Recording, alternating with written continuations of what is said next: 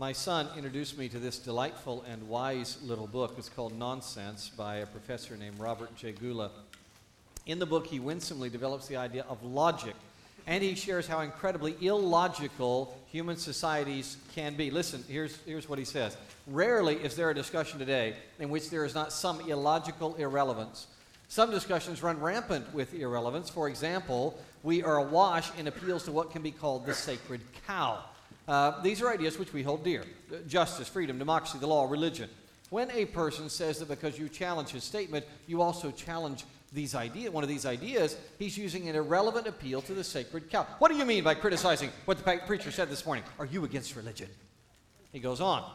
Such a line of thought is nonsense. You're attacking a person's statement does not mean that you're attacking either that person or the ideals he stands for. Minority groups, uh, religious, ethnic, racial, ad hoc pressure groups, sometimes use this appeal. I know why you're disagreeing with me. You're just anti feminist. Close quote.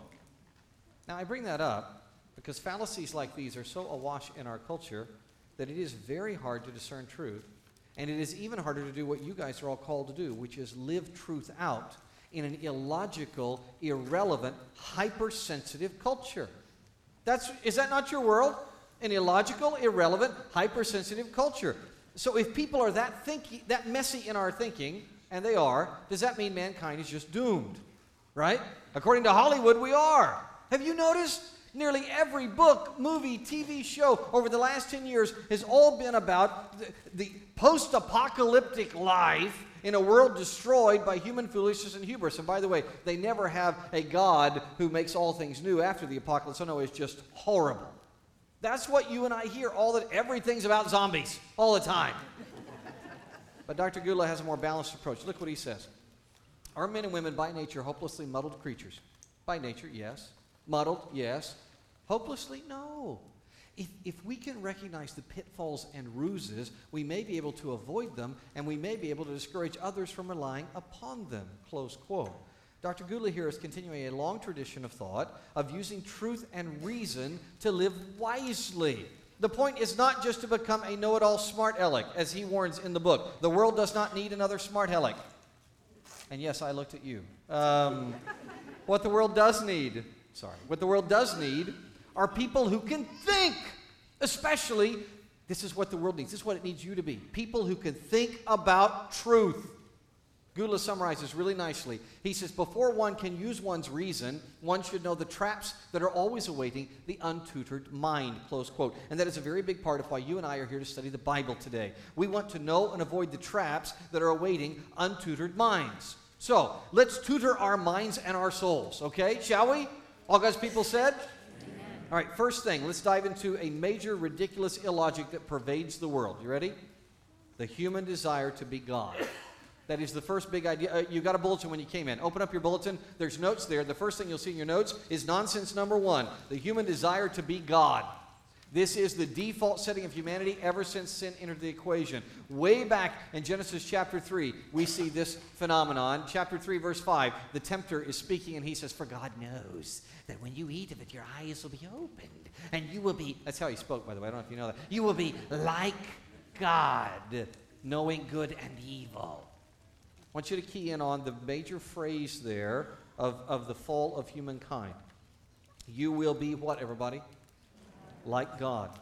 Since Adam and Eve fell, that has been our default setting to try and be our own God. No single book, poem, or speech that I've ever read captures this default human desire to be God better than this one. Dr. Seuss's bestseller, Oh, the Places You'll Go. How many of you are familiar with that book? Raise your hand if you're familiar with it. Okay, great. Um, it is, by the way, it is one of the best selling books of all time. Fifth most purchased book in the history of the New York Times bestseller list. Okay? And in that book, it's a very little book, that the point is made abundantly clear. You are in charge. If you've read the book, the boy in the story is reminded that his life is all about realizing his own desires. Dr. Seuss writes, You're on your own, and you know what you know, and you are the guy who'll decide where to go. You notice the all caps you there? That is the key word in the book. It's a very short book. Guess how many times the word you appears in the book? 90 times. 90? 90 times. Everything is about external achievement. It's all about you being recognized as the master. Dr. Seuss teaches young people this fame You'll be famous as famous can be, with a whole wide world watching you win on TV. Before we were drawn to faith in Jesus, every one of us thought we knew the right path. We did. And our default setting, this was our default setting, was to always exalt ourselves as our own deity. We took what we wanted, right? We set our own rules. Often, now listen, they're often very religious sounding and noble rules, but nonetheless, we were the ones that made them, and thus we could change them at our will. Especially over the past few centuries, humans have determined that we are the center of the universe and that our individual autonomy and personhood is the single most, the single most important thing in the world is to know you. And as a consequence, we've learned that there are two tragedies, two great tragedies that flow from humans trying to be God delusion and exhaustion. Delusion and exhaustion. Because we're not God, we cannot handle the pressure that comes either from success or failure. We, we either delude ourselves or we burn out. Those are our only options. And in our day, in the day in which you and I live, this delusion and exhaustion has worked its way very deeply into the churches of Jesus Christ. Most Christians, this is really sad, but most Christians that I meet don't even recognize their own desire to play God. And they don't realize how their churches are sadly, I'm not picking on our brethren, I'm just being honest here, how their churches are sadly contributing to the problem. Look at Michael Horton's brilliant observation. This is from way back in 1996. He said this Unwarranted confidence in human ability is a product of the fallen human nature. This false confidence now fills the evangelical world. From the self esteem gospel to the health and wealth gospel, from those who have transformed the gospel into a product to be sold and sinners into consumers who want to buy, to others who treat the Christian faith as true simply because it works. Close quote. Illogically, but universally, illogically, but universally, humans desire to be God. Here's what's amazing. Listen the triune God, the true God, didn't just leave humans to wallow in that illogical lie, which is what we deserved. His justice, which rightly separates himself from all of us false gods, his justice was satisfied not by anything in us, but by his grace. As I put it in our notes, God's provision is sola gratia sola gratia. It's your first fancy Latin phrase of the day you're going to learn, boys and girls. The Latins said it gratia. In the Middle Ages, they said it more Italian, grazia. So you can say gratia or grazia, whichever you want. On the count of three, sola gratia. One, two, three. Sola gratia. Very good. Oh, you're so Italian. Open your Bible to Ephesians chapter 2, verses 8 and 9, where sola gratia is explained to us. Ephesians chapter 2 in your New Testament, verses 8 and 9. For you are saved by what, everybody? grace through faith. And this is not from yourselves, it is God's gift, not from works, so that no one can boast. How, how are we justified? How are we saved and made acceptable to God? By His grace alone, not by ourselves, so obviously no human has anything about which to boast. Our forefathers developed a cool Latin phrase to describe this sola gratia. It means grace alone.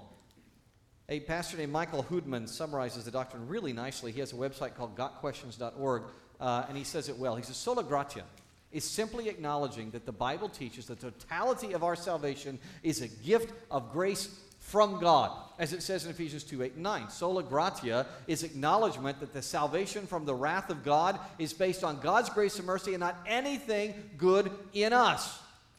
Close quote. The historian Lewis Spitz relates the import of sola gratia. Here's why this is so important.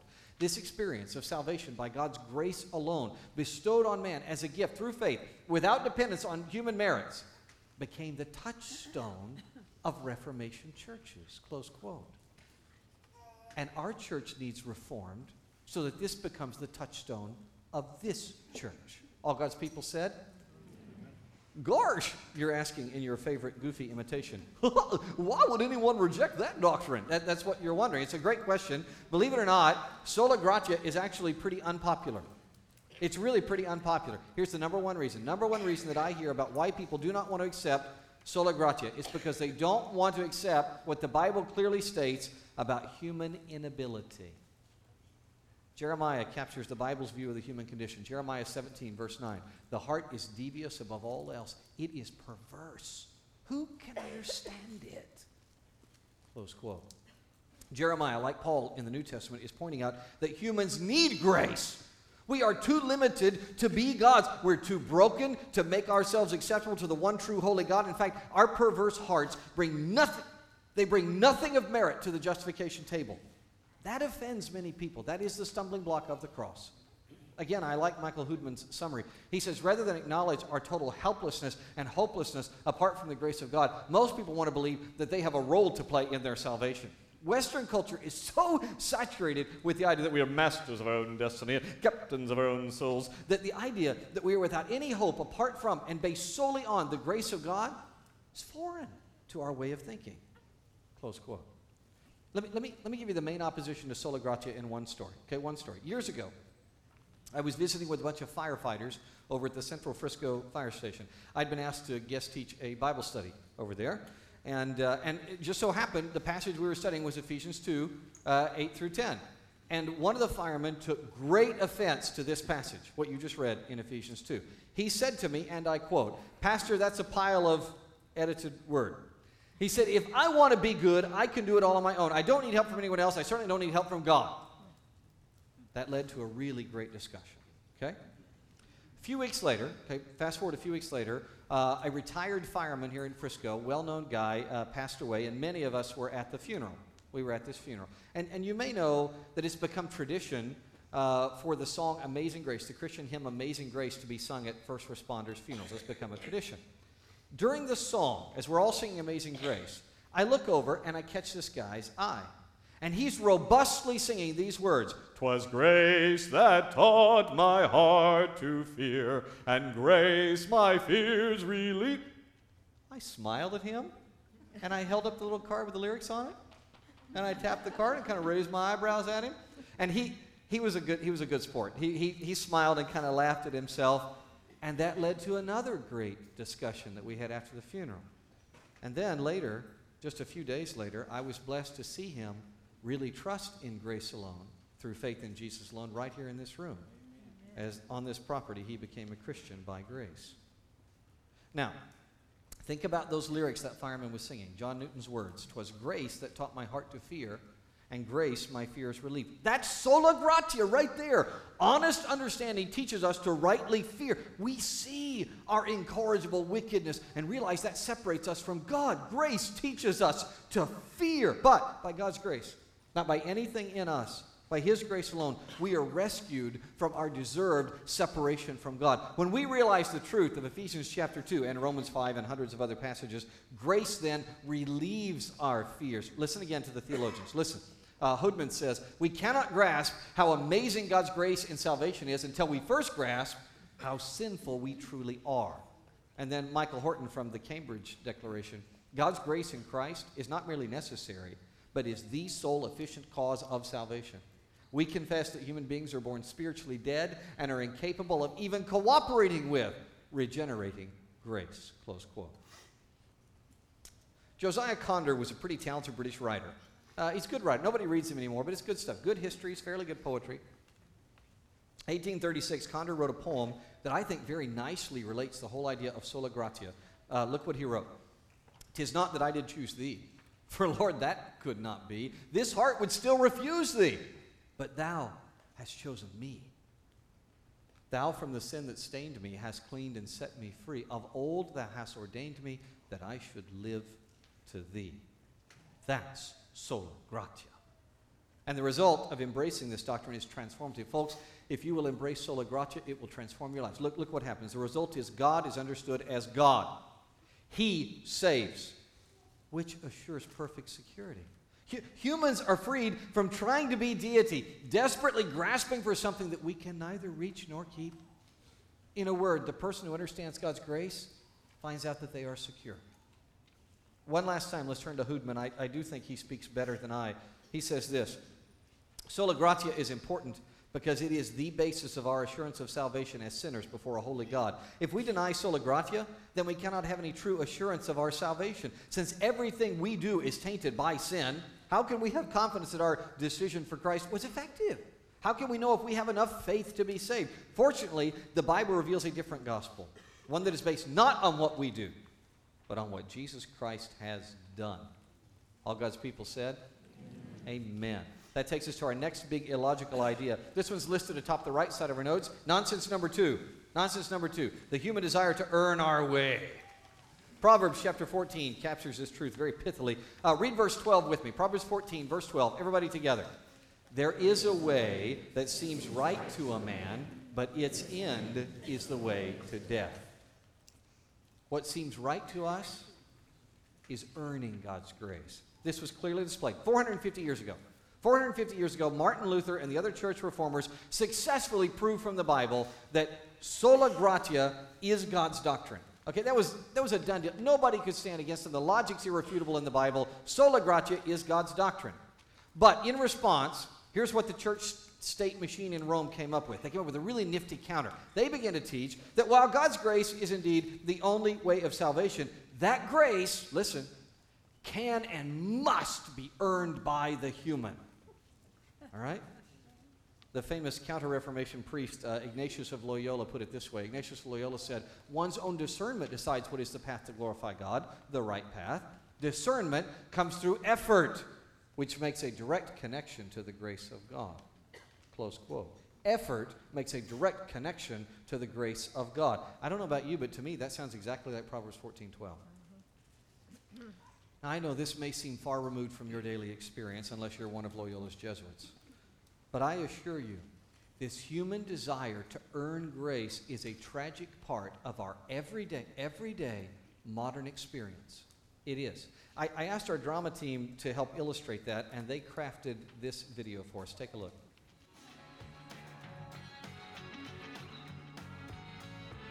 Well, I go to church every Sunday and I volunteer at the soup kitchen at least three times a month. Basically, because I'm a good person. I give a lot of money to charities, a lot of charities. I help my wife with the Christmas pageants and everything at church at the end of the year.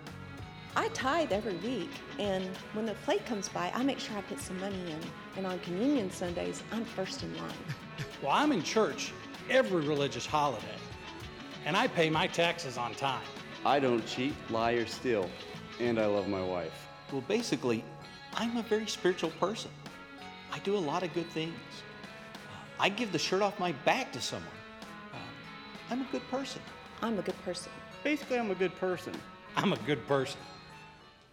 Very nice. What was their problem? They all think they're what? Good. But as we learned in Sola Gratia, they're not good. No one is. Read with me Romans chapter 3, verse 23, all together. For all have sinned and fall short of the glory of God. All. We, we think we're good enough to earn God's grace, to earn our way, but we all fall short and we miss the point of grace. So, what can be, what can be done for this poor human being who might recognize their need for God's grace, but thinks that she's good enough to earn it? What can be done for that person? God's provision is sola fide, Latin for faith alone. Your second fancy word of the day, boys and girls. On the count of three, sola fide. One, two, three. Sola fide. The book of Romans goes on to explain. Listen, chapter one, chapter five, verse one. Therefore, talking about the fact that we all need God's grace. Therefore, since we have been justified by what, everybody? Faith. faith. Since we've been justified, made right before God by faith, we have peace with God through our Lord Jesus Christ. By trusting in Jesus, we are made at peace with God. It is not something we earn. Salvation comes through someone we trust. Jesus is the Son of God.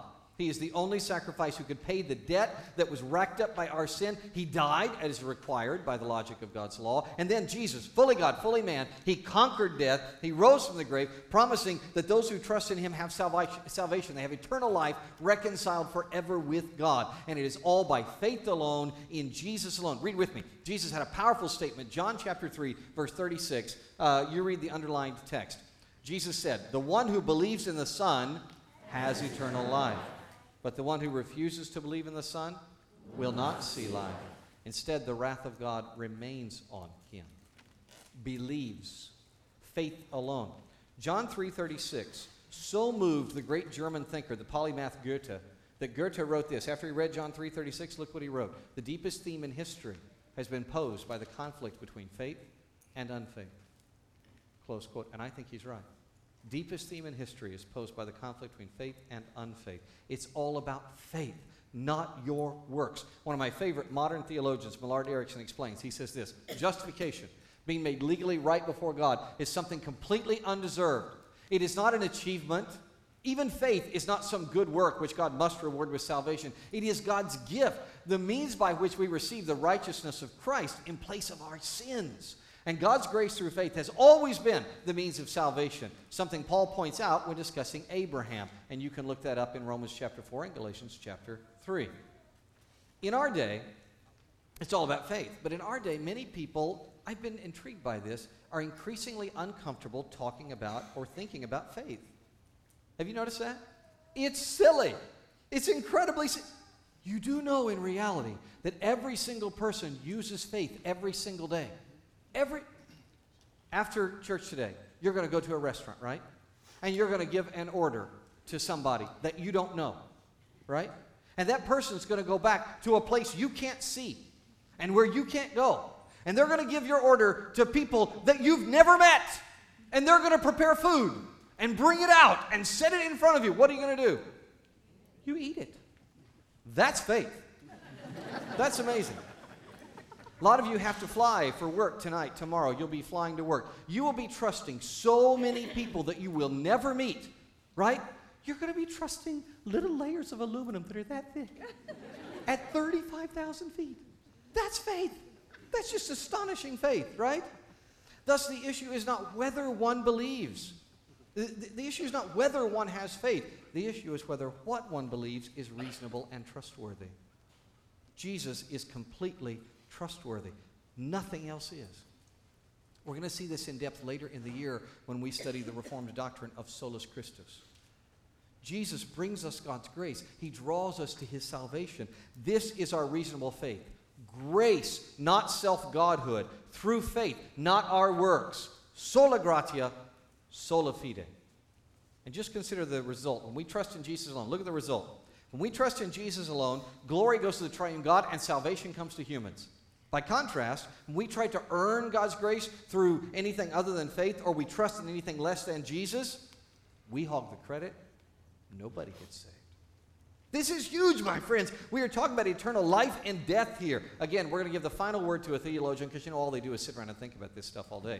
Um, David Wells in the Cambridge Declaration says this There is no gospel except that of Christ's substitution in our place, whereby God imputed to him our sin and imputed to us his righteousness. Because he bore our judgment, we now walk in his grace as those who are forever pardoned, accepted, and adopted as God's children. There is no basis for our acceptance before God except in Christ's saving work, not in our patriotism, churchly devotion, moral decency. The gospel declares what God has done for us in Christ. It's not about what we can do to reach him. Close quote. Faith alone, in Christ alone. Amen? May it be so. Now, let's cover one more illogical bit of nonsense. Nonsense number three the human desire to be entitled and lazy. That's just for you, Denise. All right, there you go. We have, you may have noticed this. If you've been a Christian any time, you probably noticed this. We have a tendency to take the assurance of sola gratia and sola fide, which is wonderful, and we turn it into all kinds of weird, poorly thought through trash. Um, probably the most egregious example in, in this day is universalism. Uh, Pastor Rob Bell made a mess of many, many lives when he began teaching. Here's universalism. Universalism says that because there's grace, it means that all people must go to heaven. That's just lazy. I, it completely ignores what the Bible says about grace, especially the truth that everybody is sinful and in need. Universalism ignores the faith alone that is so clear in so many texts. For example, if you're going to be a universalist, you have got to miss, twist, or tear out of the Bible statements like Jesus. John 14, verse 6, Jesus said to him, I am the way and the truth and the life. No one comes to the Father but through me. In throwing that gauntlet down, Jesus proves universalism is lazy nonsense. And there are plenty of other lazy things we do. Here's one Christians will pretend that since they are permanently justified, which they are, that then whatever we do now doesn't matter. That is ridiculous. Everyone who is justified, biblically, everyone who is justified is expected to become sanctified, to grow in holiness. I don't know which one I run into more people who wrongly think that they have to do something to be justified, which is tragic, or people who wrongly think they can act like unholy idiots with no consequences. Looking at the Bible, I think both of them drive God nuts. let, let, me, let me put it this way Do you love the children that are part of this church? The hundreds of kids that are running around that other building right now, do you love them? Yes or no? Just a basic, do you love them? Yes, yes amen. Yeah, we sure do. All right. Since you love them, then, does that mean that they should be allowed to do foolish things without any kind of interference or guidance? No. But they're children. And you love them. Shouldn't you just let them do whatever they want? Yes or no? no? Heavens, no, because you love them. In that answer, you resemble God. You see, the Lord who loves you and offers grace to you also promises to spank your bottom as needed. He promises. Yeah, amen, brother. and you know why he does it? Because he loves you. That's why. Look at the promise. Proverbs chapter 3, verse 12. For the Lord disciplines the one he what, everybody? Loves. Just as a father, the son he delights in. Now, that verse is discussing our sanctified life here on earth as, as God's people. There are other texts that describe the judgment seat of Christ, where we are going to receive rewards or lose rewards at our glorification. So, for now and forevermore, it matters very much what the Christian does. Anyone who says anything less is giving you entitled nonsense. Thankfully, God has a great answer for our entitled laziness. God's provision is walking in good works. You're still in Ephesians chapter 2, right? Look at the very next verse. Very next verse, verse 10. For we are his creation, created in Christ Jesus for good works, which God prepared ahead of time so that we should walk in them. The critical word is what my Bible translates uh, creation. It's the Greek term poiema. Poiema is a fascinating word. It's uh, one of those words that was used for a long, long, long, time, centuries and centuries, and it has many shades of meaning depending on what author is using it, what time period. But li- listen, there's one thing that is always, always, always part of poiema. It doesn't matter whether it is Hesiod using the word, or, or, or Zeno, or Philo, or Plato, or the Apostle Paul, whoever's using it, it means this something made for a purpose. Look at what Ephesians is telling you. Christian, you were justified for a purpose. God created you anew through faith in Jesus Christ for a definite purpose. You and I were saved so we could do God's good works. This is patent. This is evident. Even secular historians get this. Uh, Jacques Barzun was one of the most respected historians of the 20th century. I, I really recommend his stuff. In his last great book, Barzun wrote about Ephesians chapter 2. Yeah, there's part of the book's about Ephesians chapter 2. And, and he's talking about Ephesians chapter 2 and its impact, not on you, not on Christians, on all of Western thought. Here's what he says This proclamation, God's bestowal of grace, every man a priest, each Christian free Lord, subject to none, yet dutiful servant of all, this could only mean a new way of life. Close quote. This means a new way of life. Notice how verse 10 flows out of verses 8 and 9. Because we are saved by grace through faith, we're a new creation. And as God's new creation, we are made to walk in the great things that God gave us to do in this new way of life. Thus, our objective for this series really, folks, this is our vision for this entire year. Here's our vision for the next year. You want to know where we're going? Here's where we're going. Objective that we are influencers of, not merely influenced by the common culture. How do we influence? We influence by understanding and living out the foundational truths of biblical Christianity, ever reforming ourselves, ever reforming our church, ever reforming our world. And the result is that God is glorified and human beings are blessed. Cindy Sharp of our pulpit team sent me a great note on this. Cindy wrote me, and she, she was talking about Ephesians 2.10. She said, Wayne, this is real freedom. I'm free to do my best, whatever comes to hand, without fear of reprisal for failure. I am loved, period. I feel our Abba's pleasure when I keep trying, keep giving my best for His glory. He always accomplishes His goal even when I fail, and it is thrilling to be a part of His team. Close quote. We do good works to live out our salvation. You know why? Because we are so grateful for God's grace. And when we do so, that blesses people and it glorifies God, something we'll describe more in depth next time. At the very beginning of what became known as the Reformation, Dr. Martin Luther wrote a little book called The Sermon on Good Works. Really good little book.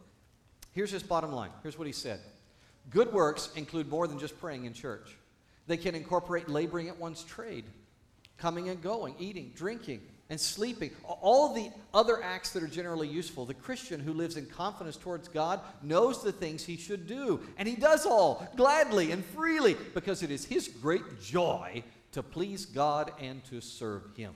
Close quote. So true. And there are so many things we can do. As long as they are done by God's grace and for His glory, they help us fulfill this new life in which we are called to walk. Let me just highlight a couple things. I just want to highlight two things we as a church have embraced, two of the many good works in which our church is walking. Uh, here's one. Recently, our executive pastor of ministry, Andy Sipes, he stood right up here and he challenged you and he challenged me for us to clothe 100 children and have 100 of, serve, 100 of serving in the next uh, Clothe the Child weekends that are coming up in October. I don't know if you know, we began this ministry 13 years ago with a few other churches, and it has been an incredible blessing. And, and, the, and the, the challenge before us is to make sure this year that we clothe 100, 100 kids, which costs $100 a kid, and that we have 100 volunteers. Right now, as I speak now, we still need some volunteers and we still need some donations. So when we pray in a moment, I encourage you to pray and see if this is a good work that God has given you to walk in. If it is, go talk to the people at the kiosk in the foyer. They'll set you up. Secondly, our newest ministry at this church could also use your support Laundry Love. Laundry Love meets at the Frisco Laundromat once a month. You know what we do? We buy people's soap and we pay for their washing machines and we pay for their dryers, and it is awesome. And we just hang around and talk. Talk about laundry, talk about soap, talk about children, talk about jobs, talk about life, talk about Jesus. It's fantastic. If you, if you think you would like to be a part of Laundry Love, especially if you can speak any Spanish, please talk to the people in the foyer. Of course, we have multitudes of other multitudes of other ways to glorify God and bless people. Look, you may think you may need to get off your bottom and not just sit here every Sunday and start serving in a ministry. Maybe that's you. Maybe that's what the Spirit's impressing on you. You may need to go on a mission trip. You, you may need to start giving money faithfully, regularly. Maybe you need to go care for some kids. Maybe you need to serve in one of our other many local missions that we have. Whatever it is that right now you're feeling pressed on, God has given you to do, do it. Call me. Call the church. Visit the website. We'll, we'll get you hooked up. Okay, let's recap. Nonsense number one humans desire to be God. Does it work? Yes or no? Does it work? Okay, so, so what is God's provision? What does He give us? Sola gratia. Praise God. Nonsense number two humans desire to earn that grace. Does that work? Yes or no? Does it work? No, it certainly does not. So, what is God's provision? Sola fide. Grace alone, faith alone. Nonsense number three human beings are entitled and lazy. Is that wise? Yes or no? No. So, what is God's provision? Good works. Remember the, remember the very end of old Josiah's poem that I read to you? Read the last two lines with me. Everybody together. Of old thou hast ordained me that I should live to thee. All God's people said? May it be so. Pray with me. Father, thank you for my brothers and sisters. Thank you for all these people with whom I get to worship and study. It is a blessing. I pray for anyone here who has not embraced sola gratia and sola fide. They have not trusted Jesus. Friend, listen. Jesus really is exactly who we talked about. He is fully God, fully man. He died on that cross because God loves you and you cannot save yourself. Right now, if you have never done so, trust Jesus. By faith alone, in Jesus alone. God's grace is calling you. Trust Jesus. Just talk to God. I believe in Jesus. I receive your grace. I don't believe in Jesus just as some teacher, just some moral guy, as a historical figure. Those are all fine and true. I believe in him as my Savior. He paid for my sin, and I trust him. If you just prayed to trust Jesus, let's start living out your good works. Your first good work is to raise your hand, act on what you've done. Raise your hand if you just prayed to trust Jesus right now. Look up at me. Good for you. Excellent. Praise God. Amen. Father, I pray for these new Christians. I pray for all of us who are Christians here. This is very convicting stuff because, quite frankly, my brothers and sisters and I are not doing all we should be doing. We know it, we feel it, we try very hard to dull our senses so we don't notice your call. And I pray that we will see clearly and we will walk in the good works you've given us, not by our strength, by your grace and for your glory. Father, I pray for the offering that we're about to take as I see these ushers come forward. It's a very important part of how I walk in your grace. It's one of the best of the good works I do, and I pray that we can do it robustly and joyfully because of how well you give to us. In Jesus' name, amen.